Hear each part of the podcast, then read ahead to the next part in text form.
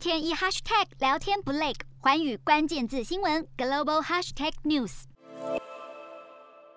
中国受到美国、日本潜在的经济及战略影响，加上2018年华为遭到华府制裁，失去晶片和其他技术管道。为了免于供应技术依赖，中国政府不惜推动国内多家产业以马拉松的方式，要在短期内成为独立自主的科技强国。特别是复杂昂贵的晶片设计工作，包括阿里巴巴集团研发的处理器倚天710，用来优化云端的运算，还有以游戏、社交媒体产业为主的腾讯，以及手机品牌小米，他们都已经承诺要投入数十亿美元资金来协助中国完成这项计划，似乎也呼应了北京计划在电脑运算、洁净能源等领域中打造科技，要壮大中国财富以及全球的影响力。产业分析专家指出，虽然中国有部分业者有办法设计出尖端的智慧手机逻辑晶片，接近英特尔、三星等，但中国半导体代工厂技术距离台积电等世界领导者还落后了10年。有了晶片设计业者，但恐怕还需要依赖台湾或其他国代工生产。北京先前承诺，2014年到2030年将斥资1500亿美元发展中国半导体产业。